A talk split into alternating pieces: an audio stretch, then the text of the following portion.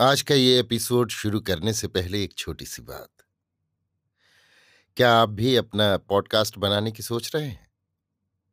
तो anchor try कीजिए। ये पॉडकास्ट बनाने का सबसे आसान तरीका है। नंबर एक, ये फ्री है। नंबर दो, इसमें कई सारे ऐसे टूल्स हैं जो आपको अपने फ़ोन और कंप्यूटर पर रिकॉर्ड और एडिट करने की फैसिलिटी देते हैं।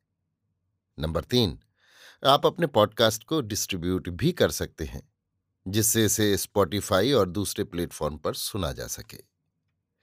तो डाउनलोड कीजिए फ्री एंकर ऐप या विज़िट कीजिए एंकर डॉट एफ़ पर अपना पॉडकास्ट स्टार्ट करने के लिए। ये तो थी एक छोटी सी जानकारी, और अब शुरू करते हैं एपिसोड का सिलसिला। तो आज के एपिसोड में, लीजिए सुनिए आचार्य चतुर्सेन शास्त्री के लिखे उपन्यास, सोमनाथ के 120वें भाग, कच्छ का महारन को मेरी, यानी समीर गोस्वामी की आवाज़ में। इस रन में रेत ही रेत है, तीन सौ मील के विस्तृत मैदान में न एक झाड़, न पानी का ठिकाना।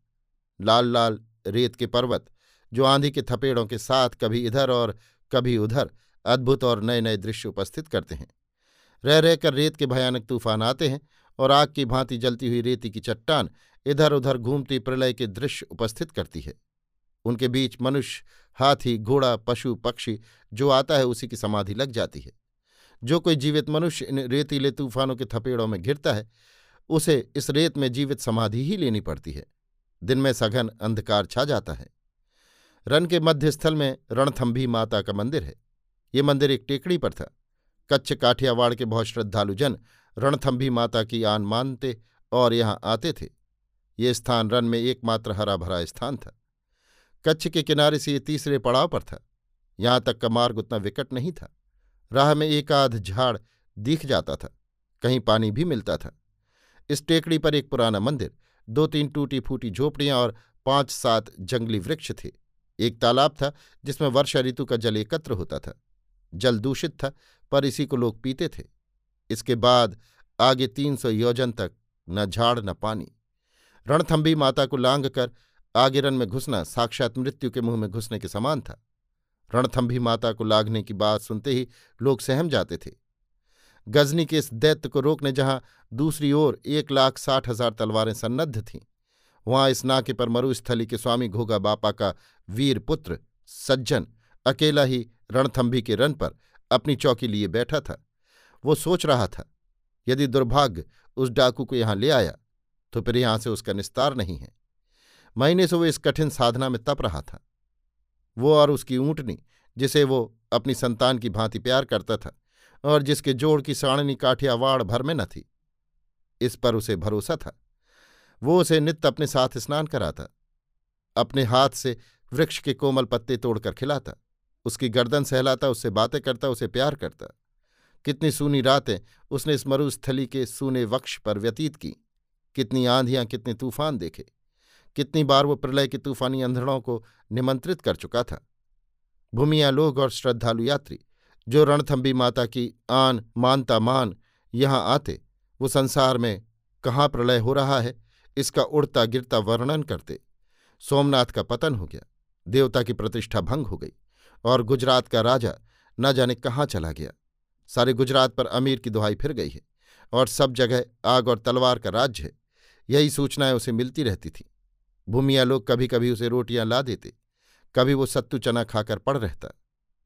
वो घंटों तक आँखों पर हाथ रखकर अपने शत्रु को रणथंबी के कराल गाल में प्रविष्ट होते देखता रहा। अंततः उसने एक दिन सुना, गजनी का दैत्य रण में धंसा चला आ रहा है। उसने अपनी साड़नी को थपथपाया। हर्ष से उसके रक्त की एक एक बूंद नाच उठी। उसने कहा अब, बस अब, भगवान सोमनाथ रुद्रावतार तृतीय नेत्र खोलेंगे। और एक दिन उसने देखा, काली काली च्यूंटियाँ सी रेंगती हुई रन में बढ़ रही हैं। जैसे सांप कुंडली मारकर बैठ जाता है, उसी प्रकार अमीर की सेना ने टेकरी को चारों ओर से घेर लिया। दैत्य के समान तुर्क पठान सैनिक तालाब पर पिल पड़े। सारा पानी उन्होंने ऊंटों पर भर लिया। अंततः उनकी दृष्टि सज्जन पर पड़ी। मैला वस्त्र बढ़ी हुई दाढ़ी दुर्बल शरीर गढ़े में धसी आँखें, उलझी हुई मूछें। वे उसे पकड़कर सेनानायक के सामने ले गए। सेनानायक ने पूछा, तू कौन है? मैं भूमिया हूँ। कहाँ का? भंभरिया का। तू रण का मार्ग जानता है? जानता हूँ। हमें राह दिखा सकता है? नहीं। क्यों? रणथंभी माता की आन है। माता को लांघ कर कोई रण में नहीं जाता। तू गया है? गया हूँ। तो मार्ग दिखा तुझे सोना मिलेगा? नहीं दिखाऊँगा। सज्जन ने मूर्ख भूमिया का अभिनय किया। नायक ने उसे पकड़कर पहरे में रख लिया और अमीर की सेना में पेश किया। अमीर ने देखकर पूछा, क्यों राह दिखाने से इनकार करता है? माता की आन है। माता को लांग कर जाने से कोई जीता नहीं बचता। लेकिन तुझे सोना मिलेगा। कितना? बहुत। अमीर के संकेत से एक पार्षद ने मोहरों से भरी एक भारी थैली उस पर फेंक दी। मोहरों को पाकर सज्जन ने खुश होने का अभिनय किया। जैसे वो लालच में आकर अमीर को राह दिखाने को राज़ी हो गया हो। अमीर ने पूछा, कितने दिन की राह है? आठ दस दिन की। दगा की तो ज़िंदा नहीं रहेगा। ज़िंदा कैसे रहूँगा? सज्जन हंसा। उसे कड़े पहरे में रखा गया, पर उसकी खातिर खूब की गई। दो घड़ी विश्राम हुआ और एक पहर रात गए। अमीर ने रणथंभी माता का उल्लंघन कर मध्यरन में प्रवेश किया। सबसे आगे सज्जन सिंह साड़नी पर सवार तारों की छाह में तारों को देखता परखता चला। उसके पीछे अमीर के सब तीरंदाज, पैदल पदातिक, भारवाही ऊँट, खच्चर और घोड़े। उनके पीछे कीमती ऊँट पर जालीदार जरदोजी की काठी पर शोभना गुलाम अब्बास की कमान में पाँच सौ सवारों से घिरी हुई।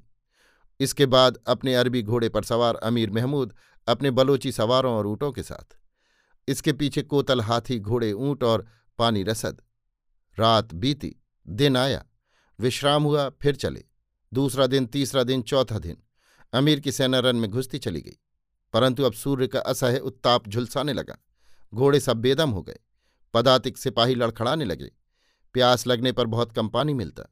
घोड़े गिरकर मरने लगे, पैदल बेहोश होने लगे। उठनियाँ हवा में मुँह उठाकर बलबलाने लगीं, आकाश पर अंधड़ छा गया। ऊटनियाँ इधर उधर भागने लगीं, पर सज्जन आगे ही बढ़ता चला गया। रेत के पर्वत इधर से उधर उड़ने लगे और हाथी घोड़े ऊँट उसमें डूबने लगे। अनगिनत बवंडर मनुष्यों और घोड़ों को लेकर घुमा घुमा कर फेंकने लगे। हवा अधिकाधिक गर्म होने लगी। सैनिकों ने वस्त्र उतारकर फेंक दिए। रेत के बड़े बड़े स्तंभ बनने और आकाश तक उड़ने लगे। सारी सेना की श्रृंखला बिगड़ गई। प्रबल वायु के थपेड़ों में बहकर हाथी, घोड़े, ऊँट सब उजड़ चले। अमीर ने तलवार ऊँची करके चीख कर कहा, तू कौन है, शैतान? मैं भगवान सोमनाथ का गढ़ हूँ। देख, वो भगवान सोमनाथ का तृतीय नेत्र। अमीर की तलवार उठी की उठी रह गई। एक भयानक काले बवंडर ने उसे घेर लिया। उसका घोड़ा उसी में चक्कर खाता हुआ उसे ले उड़ा। ऊँटनियाँ पूंछ उठा उठाकर भागने लगीं। हाथी चिंघाड़ने लगे।